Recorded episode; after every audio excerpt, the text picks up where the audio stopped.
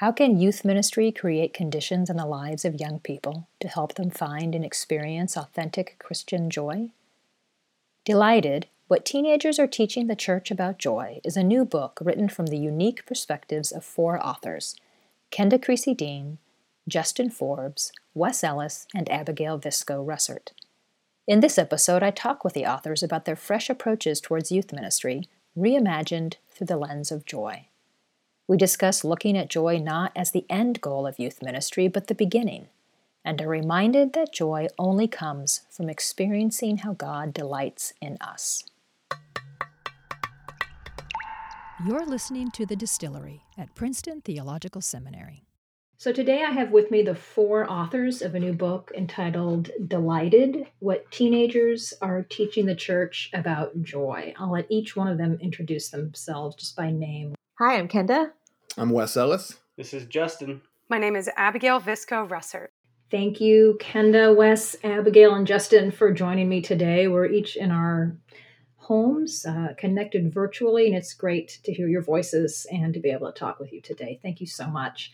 I'm going to start with you, Kenda. Can you tell us a little bit about how did this book come about? The impetus of the book was that we were all invited to uh, work with a project that lots and lots of scholars and youth ministry practitioners across the country were working with on joy and the good life through Yale University. As part of that, uh, we were invited to kind of reimagine what what the relationship was to joy and passion. And so, because passion has a particular relationship to both ecstasy and suffering, our conversations about joy went in that direction too. Each of us gave lectures at Yale on these subjects. And it was through those conversations that the book took place. Okay. And so, why have four authors for such a short book? well, because these were the the new up and coming experts in these uh, different dimensions of joy, and they were all familiar with the theological foundations for youth ministry through passion, which is something that we had collectively worked on um, even while people were students here. So I think my answer would be because they're the best people in the room to talk about the subject. What was it like to write a book, essentially writing a book in community? Yeah, so writing a book in community, I mean, first off, Abigail, Wes, and I consider ourselves to be students and, and now friends of Kenda's, but to be invited into this sort of process was an honor. And then it was just really fun and challenging and wonderful in its own right. I think that um, one of the things that happened behind the scenes of the book is that this is a truly sort of collective effort. I mean, there's not a, each person sort of has a chapter that they spearheaded, but there's not a chapter that you can't hear Abigail's voice in, for example, or that Wes didn't chime in on.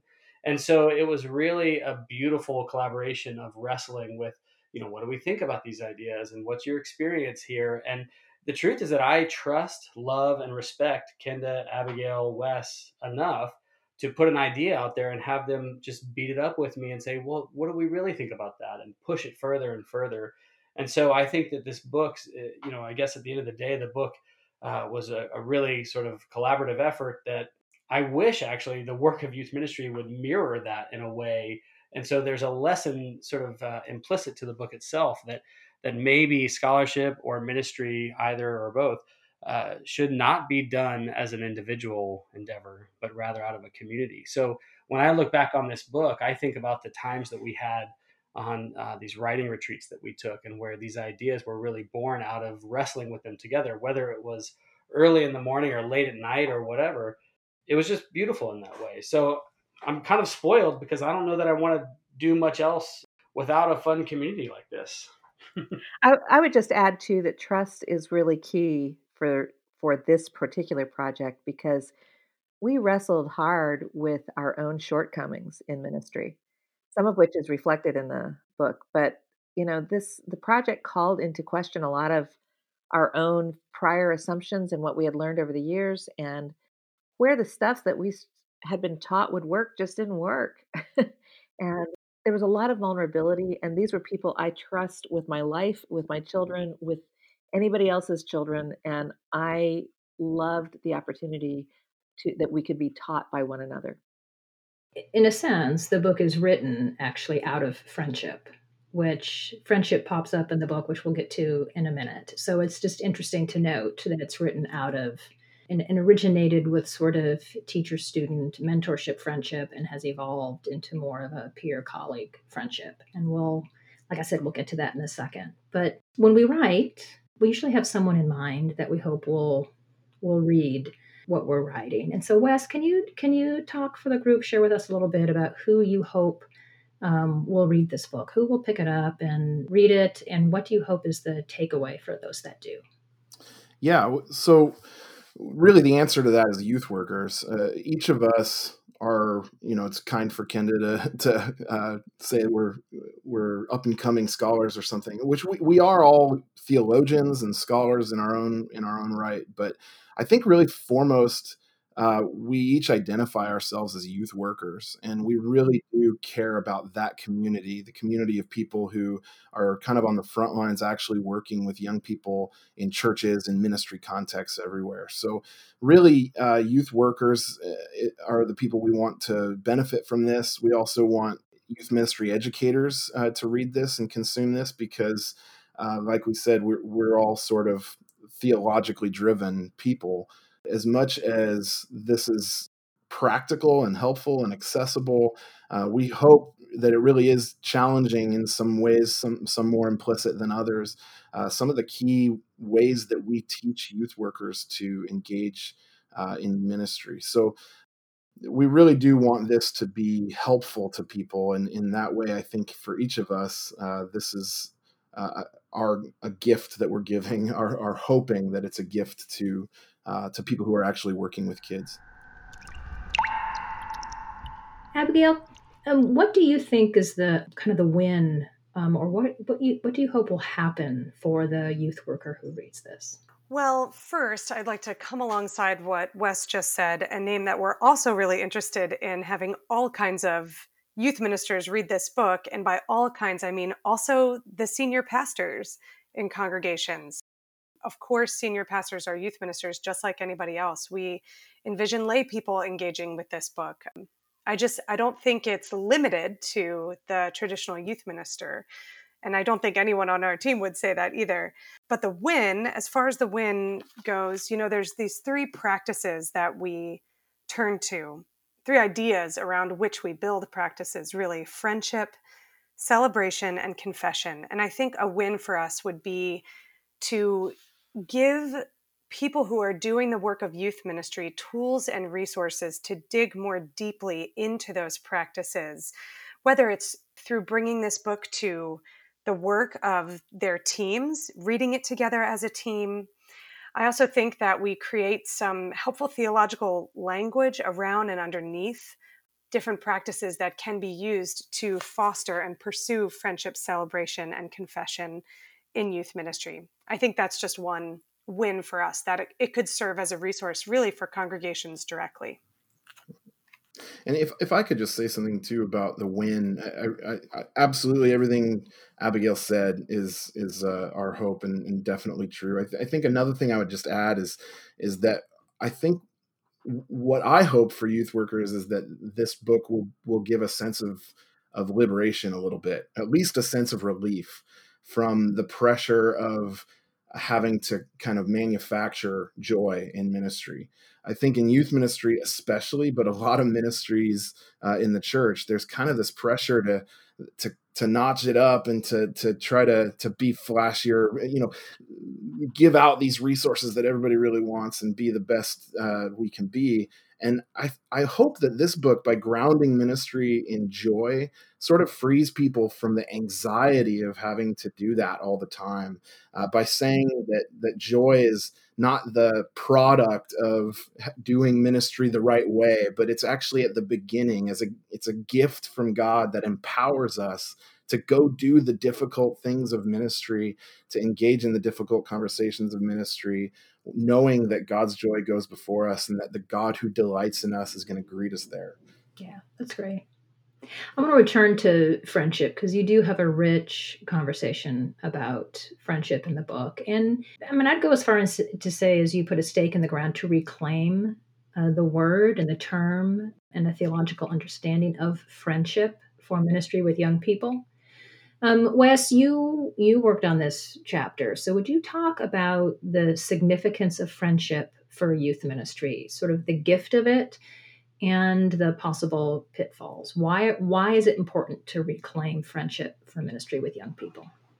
Yeah, well, friendship is is actually a, a hot topic in youth ministry, or, or, it has been here and there, um, and but not necessarily in a good way. Uh, there's a lot of warnings to youth workers about the danger of being friends with young people in churches. It's often said you just you you know young people don't need another friend they need a pastor or something like that and i think for for us it just strikes us as kind of kind of wrong to think of friendship in that way or, or there's something wrong with our definition of friendship if you have to kind of choose between being an adult and a pastor uh, and actually being a friend. And so that was sort of our way into this. We really didn't start with friendship. We started with the idea of fidelity. The need that so much of our research has told us that young people have for relationships that are sort of those even if relationships, enduring kinds of relationships.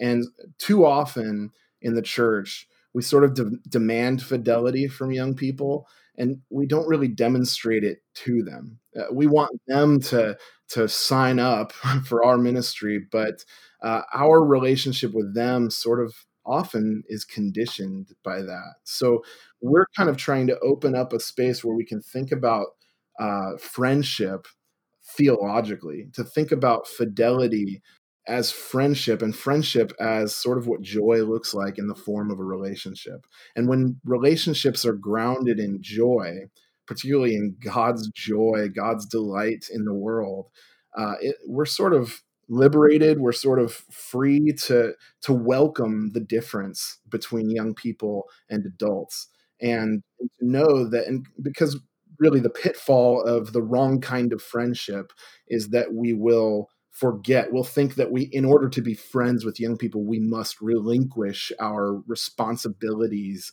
as adults as youth workers. And the fact is we are enabled because of uh, in, with a theological vision of friendship to maintain those responsibilities, but still enter into relationships with young people that really do participate in God's joy and delight for who they are in a non transactional, in a free sort of way. I mean, I know everyone's fingerprints are all over the book, but Abigail, I wonder if you can explain for folks just what what is meant, what you all mean by celebration, and what does it have to do with joy? And why is it important to ministry with young people? You know, one of the things that Kenda and I talk about in our chapter is this shift in how we think about and conceive of what celebration is from something that we create to something that maybe we behold or are invited into in some way.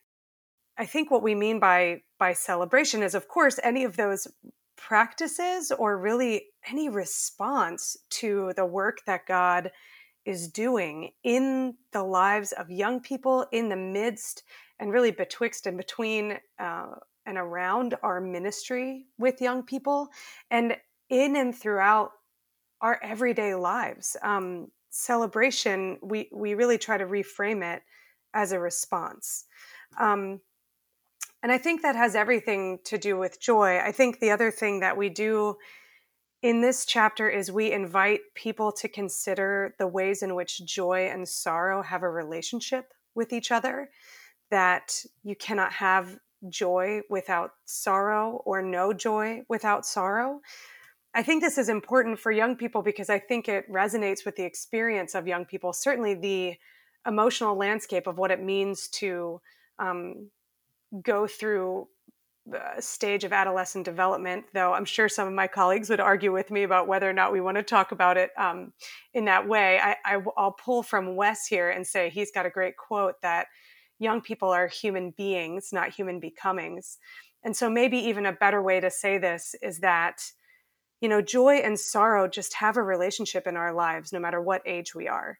And my hope is that, you know, for this chapter, it would help us be able to see more clearly the relationship between those two things um, in the lives of young people and then give us the capacity to celebrate even when uh, that celebration doesn't happen because of a realization or an aha moment that someone had in youth group but that we as ministers would be called sort of even to to just celebrate with young people no matter what they're experiencing in their lives when when they get to those places um, or climb those mountains and get to the other side of their sorrow.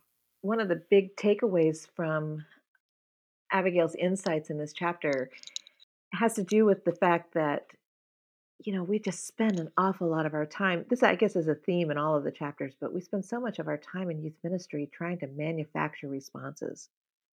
You know we want people to have a response to god. We want people to have a response to the activity that we plan we want them to feel certain things. And you know if you ask people how possible it is to manufacture those kinds of feelings most of us would say you can't do it and yet we spend an enormous amount of our time doing exactly that. You know if there's one thing i think that um, our our season of pandemic might teach us it's that you know we we can relax a little ter- in terms of manufacturing some of this stuff that to respond to what god is doing honestly and authentically is the kind of celebration that we see in the stories that abigail mentioned and is the kind of celebration that feels authentic to young people too great. In the book the third thing you focus on is the importance of confession in youth ministry.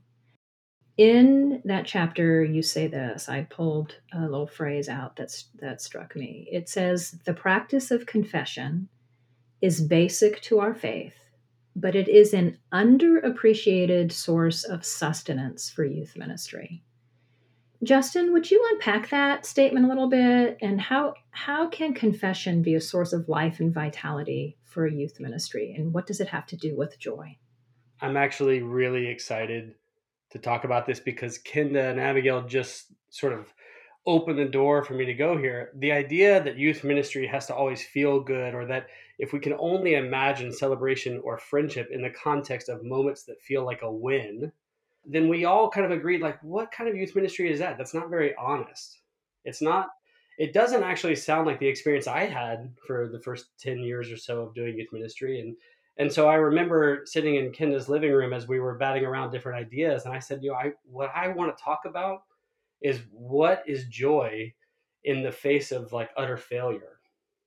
And so confession sort of came out of that at the other end of the conversation, but it, it just felt like if we can't talk about joy in the face of despair, if we can't talk about joy in places that feel like failure, then what's the point of it? Like, it, if it doesn't have teeth to sort of like uh, really sort of exist in a meaningful, painful place, then it's just fleeting and it's fragile. And what's the point, you know? Um, and I think to what Kenda and Abigail have mentioned already, even Wes earlier, like that's often what a lot of youth ministers feel like they're supposed to manufacture or create is these, you know, feel good, everything's going well sort of moments. But the truth is, if you do youth ministry long enough, of course you get to do some weddings and and some baptisms. But if you do youth ministry long enough, you're going to bury kids too.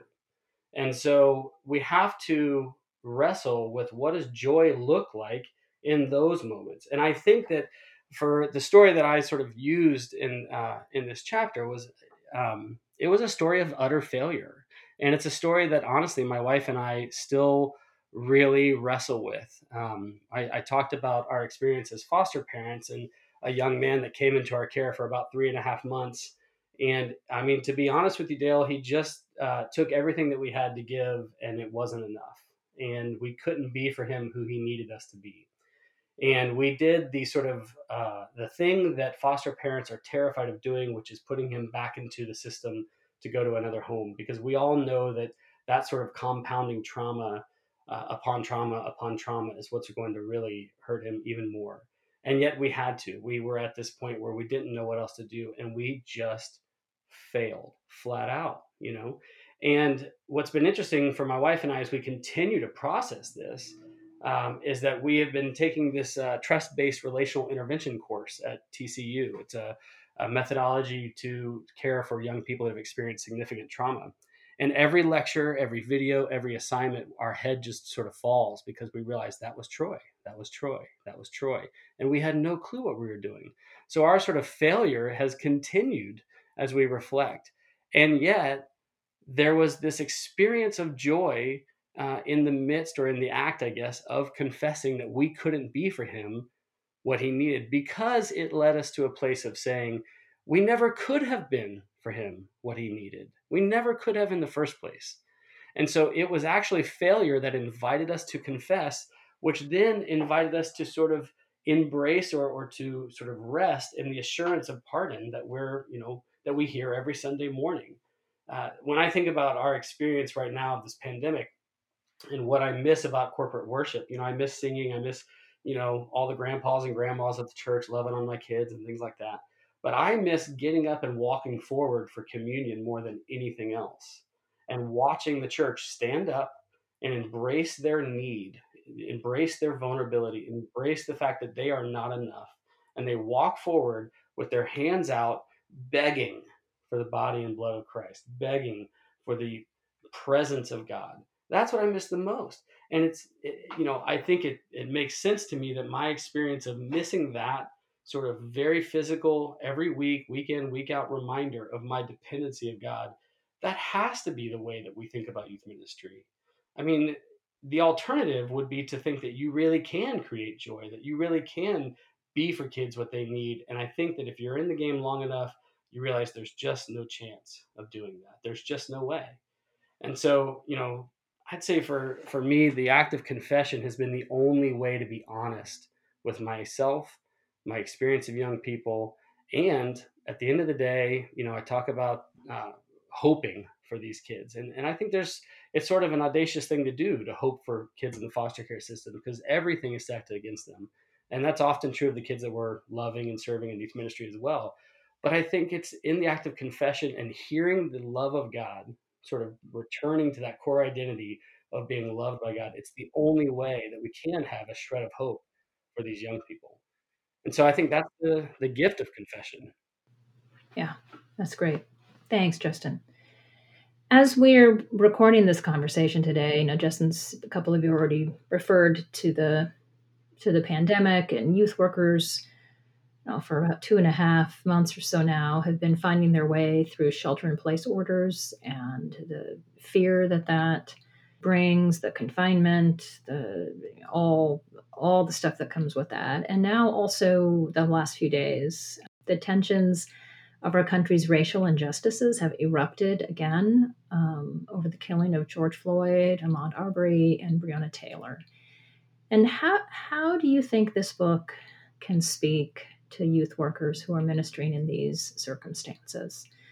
I'm not sure that joy um, is a word most of us have been focusing on um, the last these most recent days and the last few months where does joy factor into our ministry with teenagers in this particular moment well abigail was mentioning um, a line from willie jennings earlier that i think might be the uh, a good starting place uh, we've all been influenced a lot by willie jennings work and particularly around joy, and he talks about joy as an act of resistance.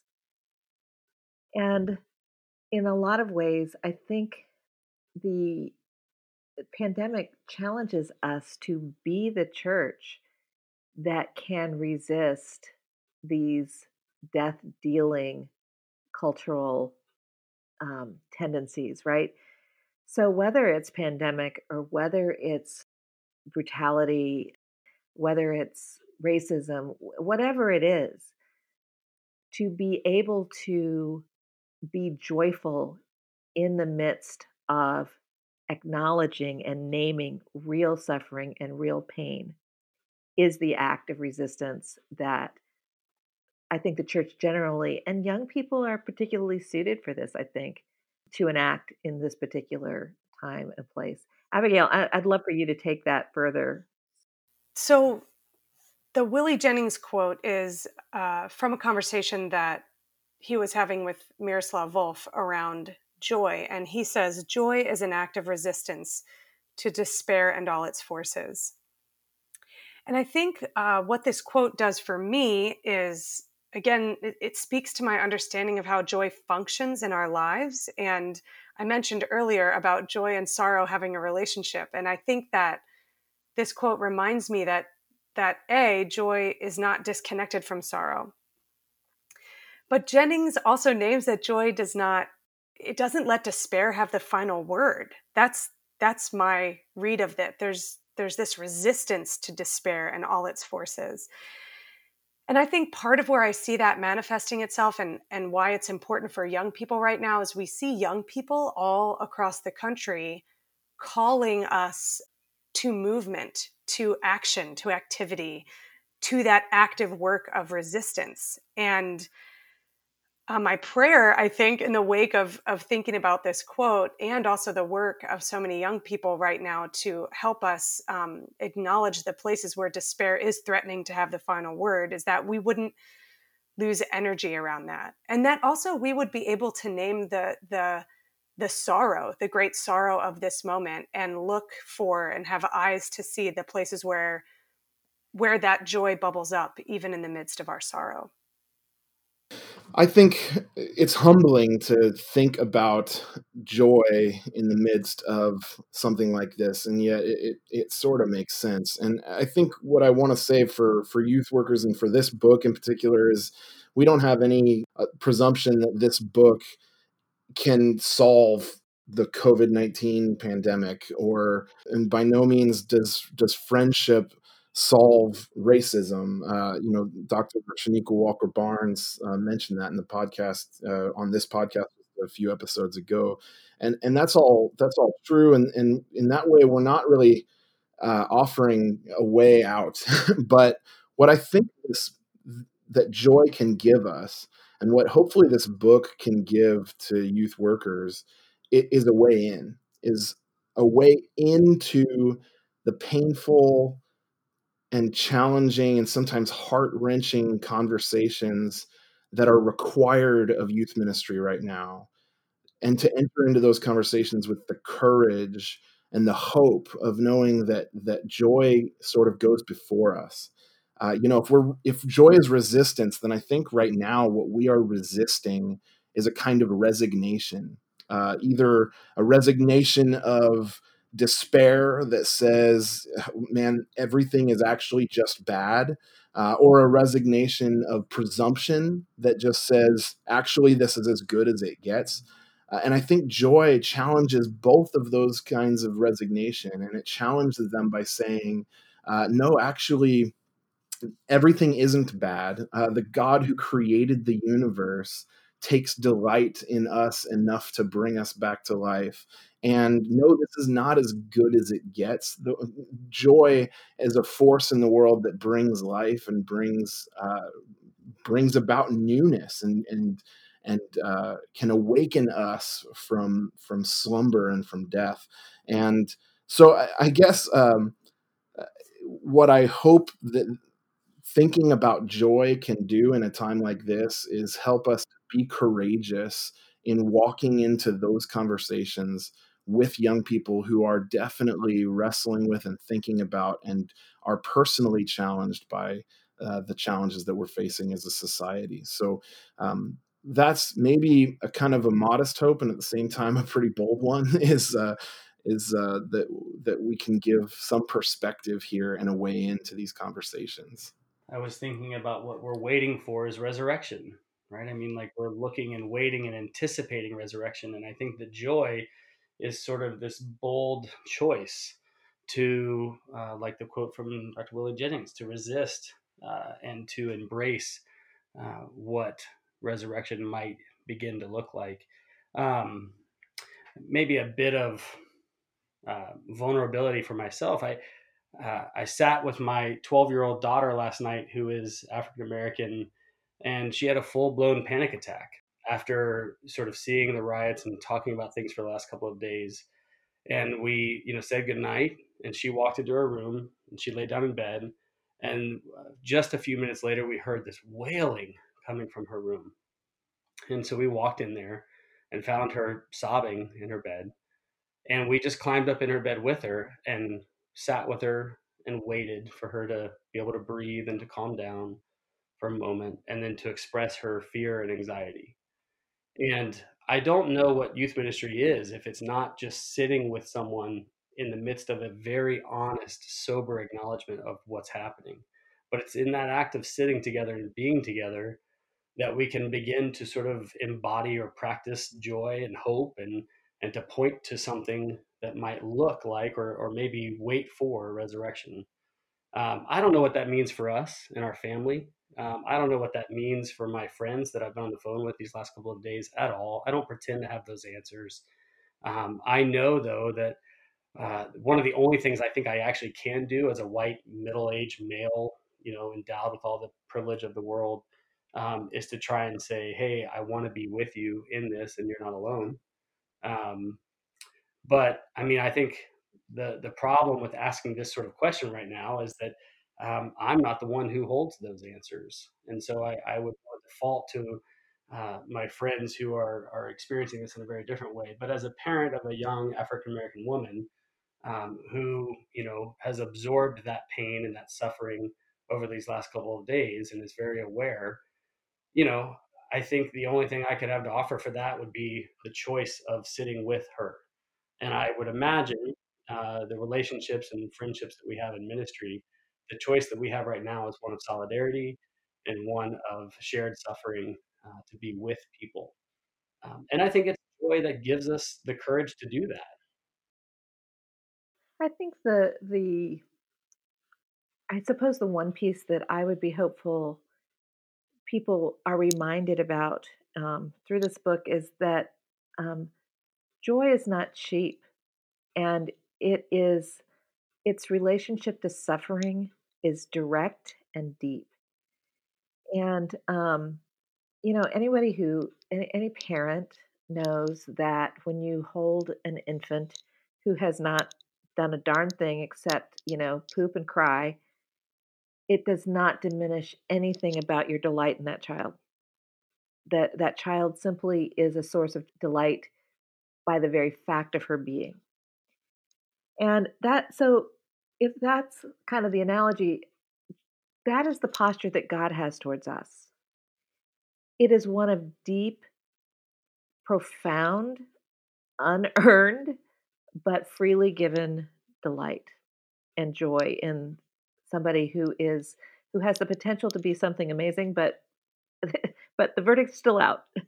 And so that's the posture that we would like to um, invite people in ministry into as well, where um, instead of having joy be the punctuation in a posture of distrust or anger or fear, flip that so that moments of anger and anguish are punctuation in a posture of joy, where we can behold one another, as Abigail said, where we can behold each other through friendship and through celebration and through confession, just being honest um, in ways that, you know, we don't have to pretend that everything's okay. We don't have to pretend that we have all the answers. Uh, one thing to hear loud and clear is that joy is not an answer. This book is not an answer. It's a description of, you know, what a bunch of youth workers have felt like trying to do youth ministry in the context of joy. And the thing is, everybody in youth ministry, at the end of the day, somehow already knows this. Because if you ask anybody in youth ministry why they do this, at the end of the day, there's no good reason mm-hmm. except they love it. They love these kids. They find joy in this work.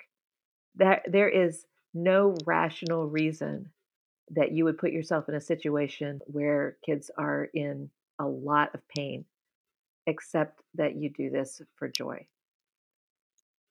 We know that, and we wanted to just unpack that a little. Thank you.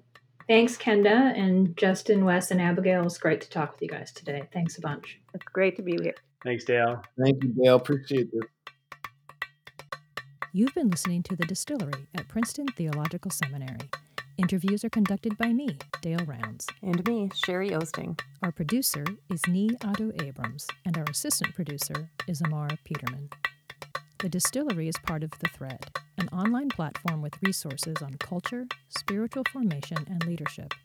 To find out more, visit thethread.ptsem.edu. You can subscribe to this podcast on Apple Podcasts, Google Play, or Stitcher. And while you're at it, leave us a review and let us know how we're doing. Until next time, thanks for listening.